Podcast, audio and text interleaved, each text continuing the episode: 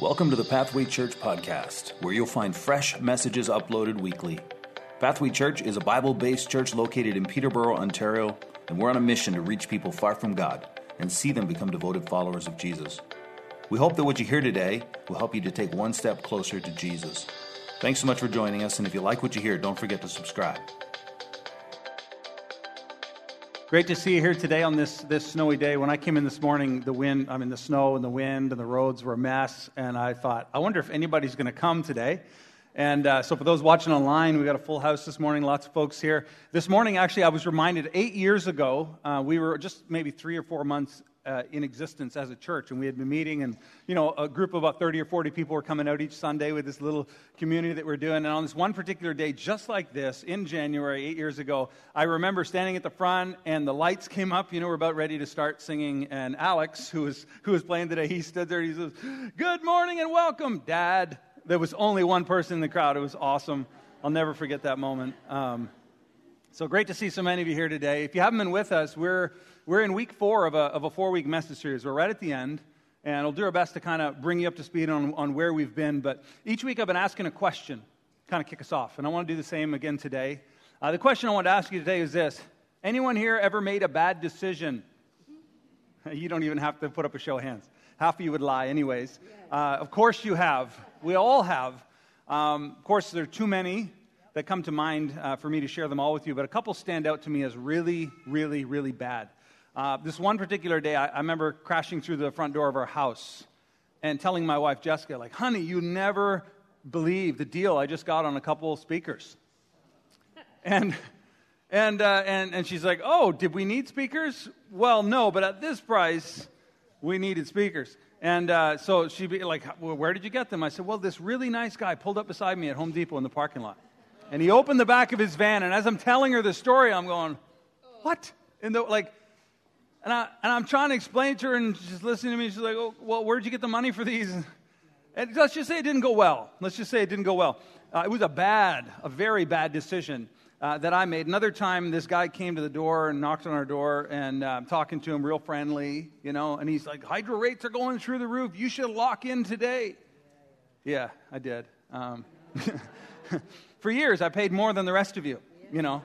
And, uh, and so there's just a couple things. It just, you know, in the, in the moment, it all makes sense. In the moment, it feels so right. And then after the moment's passed, you look back and you're thinking to yourself, what was I thinking? Right? You, I know you've all been there. You don't, you don't even have to nod. I just know you've been there. And you're going, what was I thinking? And the truth of the matter is, you weren't. You weren't.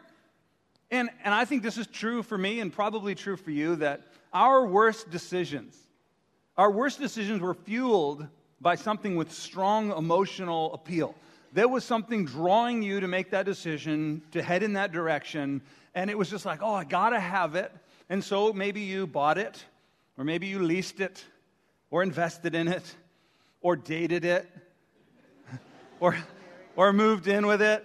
And, and then what happens is over time, maybe a year, maybe a few months, maybe a decade, time passes, and all of a sudden you, you look and you go, this, this thing, this person, this opportunity, whatever it was that was drawing you down this path, you go, it, it, didn't, it didn't satisfy and it, and it began to lose its appeal. It lost its appeal. And all of a sudden, that thing you had to have, it's like, ah, what do I do with this? You know, our homes, our homes are full of stuff that at one point we thought we needed. Most people in this room have a treadmill in their basement holding laundry, right? And uh, we have these articles of clothing we haven't worn since high school, but they're still in our drawers, in our closets, in our basements, in our shed, in our garage, and even that little space under your stairs. It's full of stuff you don't need. But it's all this stuff that at some point in your life you, you thought enough of it or were appealed towards it so much that you bought it, got it, brought it into your home, and now you're living with it. You know, uh, on Netflix, they released a TV series called Tidying Up. I don't know if any of you have seen that. Uh, this little Japanese lady, Marie Kondo, you know, and uh, she teaches the Japanese art, and it's a, it's a bit weird and spooky, but uh, so I'm not endorsing it. I'm just telling you, it's there, and um, and uh, and people are watching this show, and and they're and and she's really going, well, do you does that spark joy, you know? And if it doesn't, if you're not going to wear it, if you're not going to use it, get rid of it. And so literally, people in droves, because everyone's apparently watching Netflix, Uh, they're watching this show and they're purging their homes. And I was uh, looking on the news site, CTV, around Ontario. Literally, Goodwill stores are overflowing with stuff as people clear out the junk. Because all of a sudden, these things that were once appealing that they had to have are now just getting in their way. And it's amazing how that happens. And so it's fun to talk about decluttering your closet, but what about your life? What about if you get five years or 10 years down the road and you look back and go, I was pursuing the wrong thing? I thought this relationship, this person, I thought this job, I thought this thing that I was going to purchase would satisfy me, and it hasn't. It has lost its appeal. Then what? Now we're talking about something that's important. And so, over the last number of weeks, we've been, we've been talking about the principle of the path. And if you haven't been with us, the principle of the path can simply be defined in this way direction determines destination. That you can actually determine where you will be in the future based on where you are currently headed. The direction you are pointed in right now will actually tell you where you might end up in a few years. We all understand this when it comes to driving, correct? If you head south from Ontario, you'll end up in Florida. If you head north, you will end up somewhere you probably don't want to be. Just throwing that out there. You, you end up exactly where you're pointing. And we know this as it comes as it pertains to driving that if we take a particular road that that road has a very specific destination, always the same. And yet, for some reason, when we think about our lives, we don't see the connection.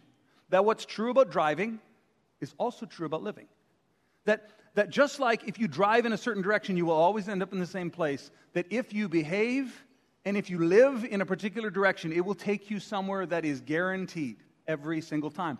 That's why the principle of the path allows us to determine, at least in some sense, where we will be a year from now, five years from now, or even 10 years from now, because the principle of the path. Direction determines destination. And some people say, well, but you don't understand. I intend on doing this or this or this. And what we've been learning through this series is that direction, not intention, determines destination. That it doesn't matter what your intentions are, if you're going in the wrong way, you won't arrive there. I used the illustration uh, a few weeks ago about how if you, you want to get into shape, lose some weight, have a six pack, and you're sitting around drinking soda, eating chips, and watching TV all day long, you are actually living in a direction that will not get you where you intend to be. And this is true relationally. I want to have an amazing marriage. I want to have an amazing company. I want to have amazing relationships, but you are living in a way that won't get you there. And so, direction, not intention, determines destination. In fact, we said direction trumps intention every time. Eats it for breakfast. So, the principle of the path that we've been talking about explains why parents react to where kids are headed, not where they are. And, and what we understand as parents is that the choices that our kids make are taking them somewhere, true? You know, a four year old who is disrespectful, that's not a phase, that's disrespectful. Right? And you say, oh, no, they'll get over it. No, they won't. It will grow, and you'll have a disrespectful 14 year old. It's the principle of the path. So we, we kind of freak out. We want to deal with things when they're small so they don't grow. Every parent of a teenager has probably had this conversation. You know, their grade nine student. Mom, dad, it's always a bit of attitude, you know. Mom, dad, marks in grade nine don't matter. When I go to college, university, they won't even care what I did in grade nine. And as a parent, you're going, I care. I care very much. In fact, what we understand is how you approach school in grade 9 will determine how you approach it in grade 10. And the discipline and responsibility it takes to be a good student in grade 9, you will build upon that all the way to grade 12 when it matters. But it's not just a year, it's not just grades that don't matter, it's actually a pathway. And as parents, we get that, don't we? We see the, the friends our kids are hanging out with, and we go, oh no. Why? Because we don't see it as just a friend, we see it as a pathway that is leading them somewhere. And so, if we as parents care so much about the pathway that our kids are walking on, if we care so much about, about where that road they're on and the way they're living is taking them, how much more do you think our Heavenly Father cares about how we live and the decisions we make and the direction that we're headed in? The God who created you and created me, just like we want the best for our kids, whether they're little whether they're bigger than you, whether they're 40 years old with their own family, you still, as a parent, want them to go down a road that brings blessing to their life. Would you agree? And your Heavenly Father wants that for you. He wants you to take the correct path. And so some people might say, well, you know, Nathan, it, Doesn't, doesn't really matter how we live. It doesn't really matter what we do. I mean, just live life and, and then you'll just end up somewhere and it'll all be fine. Well, I don't think that's true. In fact, what we're going to see today is that Jesus um, says the exact opposite. Every single one of us, every single day, we're headed somewhere.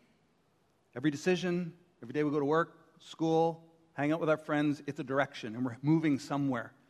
And Jesus has the audacity to say there's, there's really two directions you can go in. One of them leads to life, one of them leads to destruction. And he's going to tell us a bit about these paths. So I want you to take a look at this. In, in Matthew chapter 7, Jesus is, is, is teaching the crowds and his disciples. It's called the Beatitudes or the Sermon on the Mount. And here's what he says about the pathways that we can choose. Verse 13 Enter by the, what's that word say? Narrow gate. It means small gate. Hard to find, hard to get through. Narrow gate. For the gate is wide and the way is easy. Thank you. The way is easy and wide that leads to destruction. And he says, those who enter by it are many. Many. In other words, Jesus is literally promising us that the majority of people will choose the easy way over the hard way. That many people will, will, will go for easy, broad, wherever the crowd's going, that's where I'm going to go, instead of choosing the hard path that leads to life. It's quite a warning. In fact, he continues um, to say this For the gate is narrow, and the way is hard, hard that leads to life. And those who find it are few. Jesus, Jesus says, Look, as we live our lives, there are two paths standing in front of us. One of them leads to destruction, and most people will choose that one. One of them leads to destruction, and it is easy. And there's another one that leads to life, but not a lot of people choose it. And it's not exactly easy. And, and so I, I wrote this down that the right path, this is just generally true, the right path is rarely the path of least resistance. Let me give you an example because we were talking about parenting. Let's go back there. If you want to raise children who are responsible, who are um, mature, who are well socialized, who care for and love others, who love God and treat people with respect and produce something and help the people around them, um, how many think that's a pretty good thing to aspire to, right? Like, if you're a parent, then you want kids like that. Let me ask you a question Is raising kids that are like that easy or hard? Yeah, it's hard. It's hard. You'll get gray hair, and some of it might even start falling out. It's hard. Like, if you want to have kids that just rip around hurting people and stealing stuff and do all like that's easy. You just leave them alone and they'll go there automatically. But it takes hard work, it takes discipline. You got to be on them, you got to be encouraging them, you have to be correcting them, you have to be dis it's hard. If you want to get muscles and get in shape, is that hard or is that easy? What's, it's hard. It's hard. You can't go to the gym and be like, well, I'm just going to sit on the medicine ball. Muscles are coming. I just know it. No, it doesn't work that way. You got to exert some effort, man. You got to you got to you got to get in there. And and here's what's true about life that the things that are most worth having in life. You want a great marriage? That's not an easy thing. That's a hard thing, but it is so worth it. You want to have a business that blesses you and blesses the people that work for you. I mean, that's not an easy thing, man. There are a lot of problems you're going to run into, but it is worth it. It is worth it, but it's not easy. It's not easy. And, and so too often we pursue the things that are easy. We take the, the easy path. And the truth is, is that when it comes to life, the wrong path, okay, the way you don't want to go is often paved with strong emotional appeal. There's something for you that's pulling you in the direction that's ultimately about me and something I want. You know, if I said to you, hey, you can earn 5% interest by locking your money in for an entire year, some of you are like, oh, it's pretty good right now. Others are going, oh, lock my money in for a whole year for a measly 5%. And then I come to you and I say, well, or you can make 50% in one day. Ooh, you have my attention. It's called a casino. There's some risks involved, you know. You know, there's something appealing about fast and easy, isn't there? I mean, it's something that, if I told you, hey, if you work really hard and exercise and eat healthy, you'll lose 10 pounds this year, you're like, that's it? Or if I came to you and said, hey, I can guarantee you'll lose 20 pounds in 30 days. Now, now you got my attention. Quick and easy. Sounds good. It's usually not good. You say, really? How do I do it, pastors? Easy. Just lick this. Give you a stick, lick it. Congratulations, you have the flu.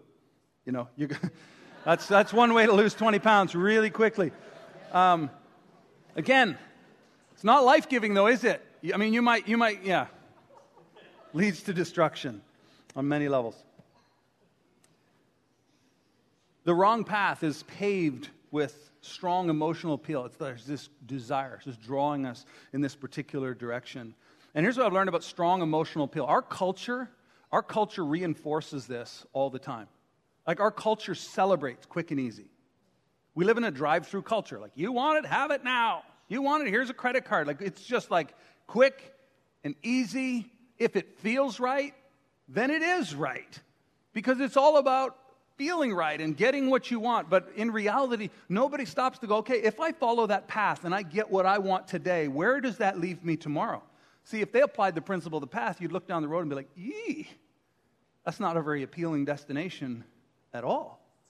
And, and something I've learned is that when there's this strong emotional appeal pulling us in one direction, it, it lowers our defenses. Have you noticed this? That when your emotions are high, logic is low logic is low. That's why when you get in an argument with your spouse or someone at work, or if you're driving car and somebody cuts you off, emotions soar, and guess what happens to your logic? It disappears. It's gone. And, and, and that's why I read a book uh, by John Gottman. He does this uh, book on marriage. And one of the things that I'll never forget reading the book, he said that if your heart rate exceeds 100 beats per minute, stop talking. Nothing good happens when your heart rate is accelerated, emotions are high, logic is low. You will regret what you say and do. So that's why I wear a Fitbit. It's not, it's not to be healthy, it's so I know when to stop talking.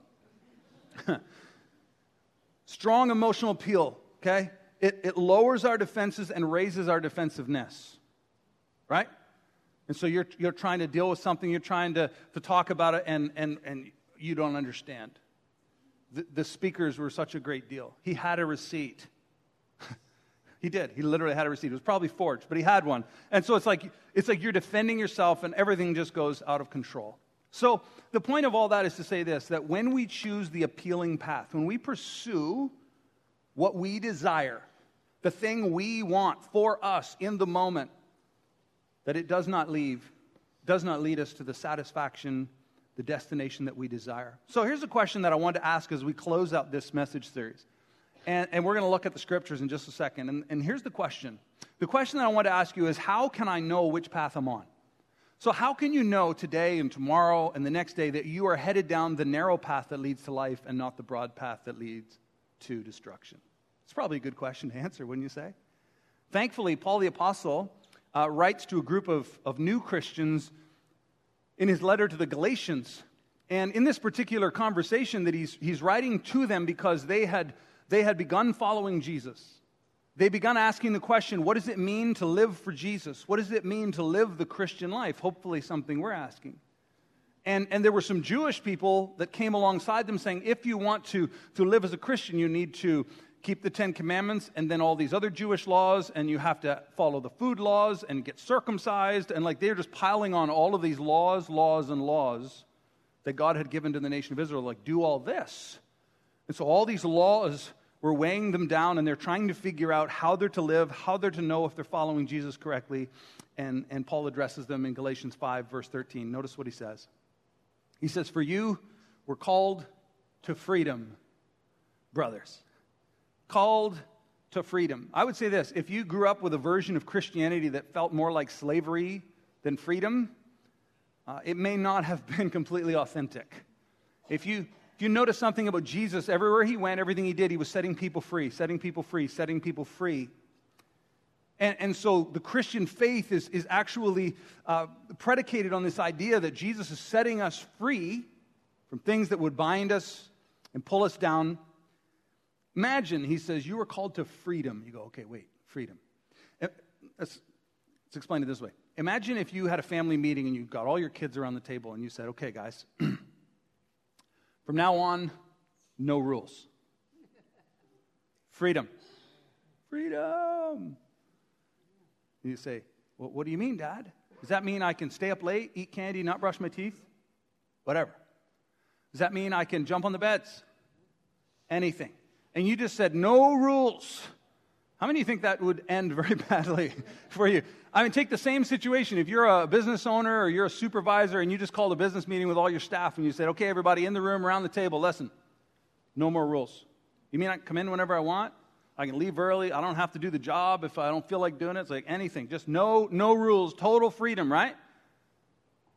Doesn't that sound crazy? Doesn't that sound like a bad idea? And yet, what Paul says to these believers, he says, You've been called to freedom. Let's take those rules off you. And immediately, what are you and I thinking? We're thinking, sweet, freedom means I can do whatever I want. Isn't that why we want freedom? So I can do whatever I want. We all want to go to the Autobahn so we can drive as fast as we want. Like we want to experience freedom of these different kinds. And yet, here's what he says. So before you get scared, notice what he says next about this freedom.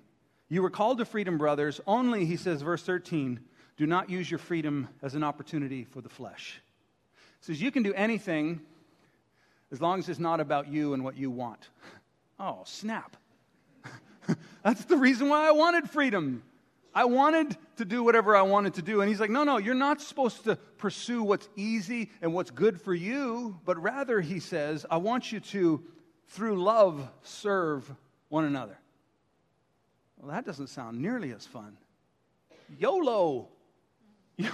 You only live once. I mean, can't we just do what we want, enjoy life. By the way, you only live once, YOLO. That, that's not a real thing. You actually don't only live once. You realize this, right? There is a eternity. like after this life, there's another one, and what you do in this life impacts. Uh, never mind. Not to mention, actually, when you're gone, all the people that were close to you have to live with the decisions you made, too. So you're kind of living on there. Anyway, YOLO. Except candied bacon, if you've ever had that.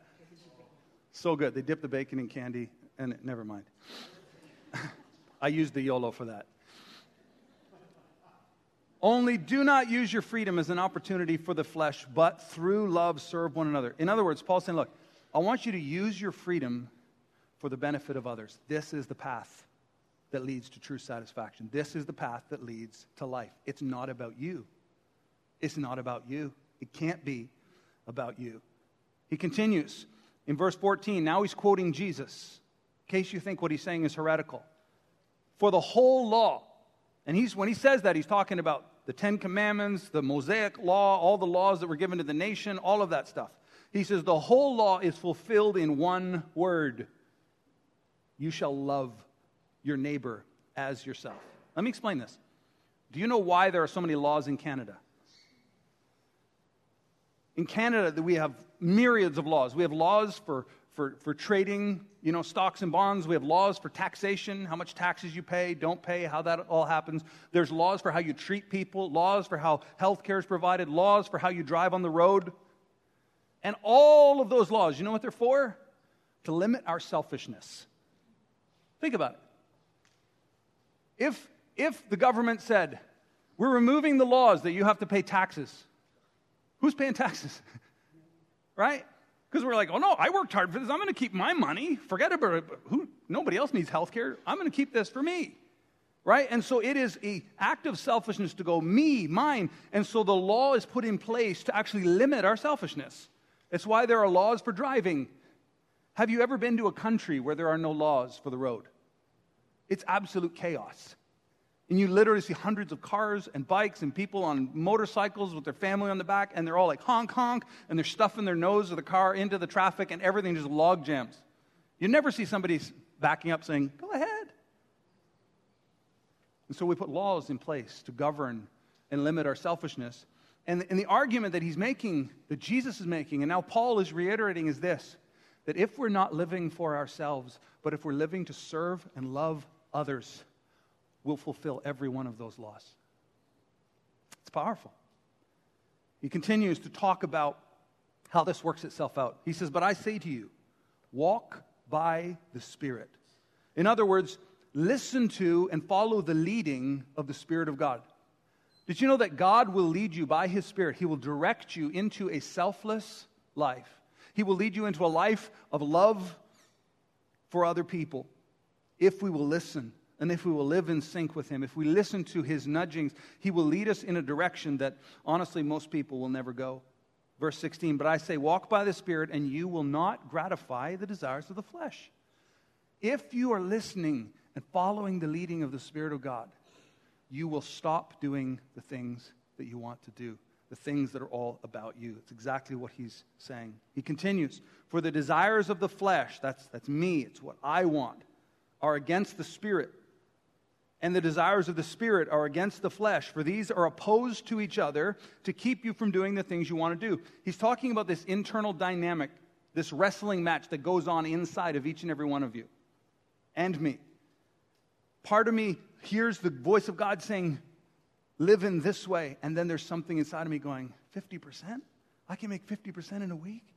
Oh, man, I, this is just one thing for me. I just, I, am just going to put me first. And I'm, I, something's pulling me in this way. And God's going, no, no, no, no, no, no. No, no, no. Selfless life. Love. Do what's best for others. And there's this tension. Anybody ever experienced it? It's a battle. Every single day, there's a battle raging. And that choice that you make in the midst of that battle is a direction, it's a path. And if, if we choose ourselves over others and we continue to do so, it actually leads us down a pathway that Jesus says will take us to destruction. And so, if this is true, if this battle is going on, then strong emotional appeal, something that is pulling me towards what I want, is, should actually serve as a red flag and not a green light. Our culture is like, man, if it feels right, if, if it's for you, do it. But I guarantee you it will not end well. It leads to destruction in the end. If you're led by the Spirit, he continues in verse 18, you are not under the law. Now, in actual fact, if we're led by the Spirit, we will keep all of the Ten Commandments. If we're led by the Spirit, we will love in greater capacity than anything we would do. Because here's what I've discovered is that this is true for the ancient Jews God gave them the Ten Commandments, He gave them their civil law, and they took this law and they tried to bend it and twist it for their own advantage. And so the rabbis and the Jewish leaders had to keep adding more laws to the laws to, to, to cut off all the loopholes because everyone wanted around it. But when God is leading you by His Spirit, you don't even want to do that. You want to do what's right and you want to do what's best for others because that's the direction His Spirit leads. So, as we close, I want to show you two lists that Paul gives us. Because you may say, well, how do I know how do I know which path I'm choosing? I mean, how do I know when I'm choosing me over others? And he gives us two lists that I think are helpful. He says, Now the works of the flesh are evident. If you live a me first life, if the first question in your mind is, What's best for me? And what can I get? It will lead you into this nasty list of things. Now, you may not be there yet, but you're heading this way. And these, this list that I'm about to share with you could literally be like mile markers on the road. If you've ever gone on a road trip, you see the mile markers and signs so you know where you're headed. These, these signs, um, these words would serve as mile markers for you. Here's what it says Now, the works of the flesh are evident. Number one, sexual immorality. I do what I want to do when I want to do it. Impurity, sensuality. Again, it's all about how it feels and what I want. And Idolatry is, is loving and serving anything other than God. And so our idolatry could be in our kids, our spouse, our careers, whatever. Uh, sorcery, everyone's like, wow, there's a problem. So, most of us, like, I'm, I'm, I'm pretty sure most of you in this room aren't practicing sorcery, right? You don't have a magic ball at your house, right? You're not, you don't have a voodoo doll or any of this kind of paraphernalia. You're not trying to hurt people with black magic and arts. But Whenever I see the word sorcery in the, in the scriptures, here's what I think about the purpose of sorcery, the, perf- the purpose of black magic and all this kind of stuff is to control and manipulate people. True? And that is at the root of it. And so you may not have a crystal ball, but if you're trying to control and manipulate people with your words, with your money, with the things you're doing, um, you kind of head in that direction. So, thought you'd enjoy that. Enmity strife, jealousy. This is all the way you feel towards and the way you treat other people. Fits of anger. This is outbursts of rage, unable to control yourself. Rivalries, dissensions, divisions, when we live in a direction towards ourselves and what feels right for us, it literally will tear our relationships apart because relationships are not built on what's best for me. They're built on two people or more people, you know, what's best for you and lifting up and strengthening and loving and encouraging the other. He continues, drunkenness, which is just overuse. Alcohol, drugs, coffee, food, orgies, just total unrestraint of any kind, and things like these. He's like, here's just this big list. But here's what you'll notice about every one of those things every one of those things is enticing for people because it leads to what they think they want a moment of pleasure in exchange for satisfaction. And literally, as I looked at that list, I thought, this is probably the plot line for every new show on Netflix. Like you just you just have to see the trailer go by and you're like, yeah, it's like everything on that list is just kind of there. And it's like, really? Why would people want to watch that? Why? Because there's there's that internal tug going, yeah, that's that's what you want and pulling you in that way. And every item on that list is is is about self and about me. And then Paul says something that I'm not even going to try to explain to you. I'm just kind of let it hang there. He says, I warn you, as I warned you before, those who do such thing those who live in that direction, because it's a direction, will not inherit the kingdom of God. And so, if, if you see those mile markers, if you go, yeah, you know what, that's, that's where I'm headed, those, are, those things are beginning to turn up in my life, perhaps it's time to choose to live in a different direction. Perhaps it's time to repent. And repentance literally means to turn and go the other way, to choose a new path, one that isn't about you, and then, and then Paul, he's going to give us the other list. I promise you two lists. Here's the other list. Verse 22.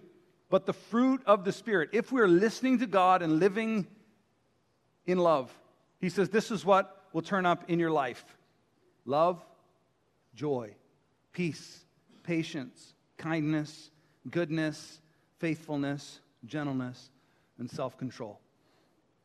And he says something amazing. He says, Against such things there is no law. That first list was a, a list of things we do for ourselves and our own pleasure. This second list is something that we grow in it's character, it's, it's godliness, and it's something that you carry with you through this life and into the next. So here's the question I wanted to end with today Are you willing to live in a different direction? Uh, sometimes people ask me, you know, hey, is, you know, I've been living in the wrong direction so long. Is there a way back? Of course there is. Turn around. The principle of the path that you will arrive in the direction you're pointed, it works for you and it works against you. If you will turn, if you will begin to make a change and say, Jesus, I am following you. Jesus, wherever you lead me, I will go. And you take a step in his direction. And each day and each hour and each decision take a step in his direction. Eventually, you will find yourself in a very different place. So, the best way to predict your future is to pay attention to where you're headed. Principle of the path, one last time. The direction, not intention, determines your destination. And so, as we close today, is, is there something, um, have you been living for you? Because I guarantee you, if you're living for you, it doesn't end up in a good place. And if you're following Jesus and if you surrender your life to Him, I guarantee you that He will lead you to live selflessly with love for others. And that is the place that will lead you to satisfaction, both in this life and in the life to come. Can we pray? Father, thank you for each person that's uh, listening to the sound of my voice here live and online through podcasts and video. God, I pray that no person would just leave this place going, Yeah, I'm doing okay, but that each of us would allow the Holy Spirit to do his work, to check our hearts, and to show us where there are directions that need to change. God, would you, would you help us to live in a way that is not about us, but that is about loving and serving the people around us. God, there is no satisfaction to be found in doing what's best for me. So, Lord, help us to see the path we're on. Help us to make a change and to follow you and to surrender our lives to your direction. And, God, that we would follow your spirit. And in doing so, we would keep the law and love one another. That's my prayer today in Jesus' name. Amen. Thanks for listening to the Pathway Church podcast. If you'd like to reach out to us, go to our website, pathwaylife.com. And as always, don't forget to subscribe. See you next week.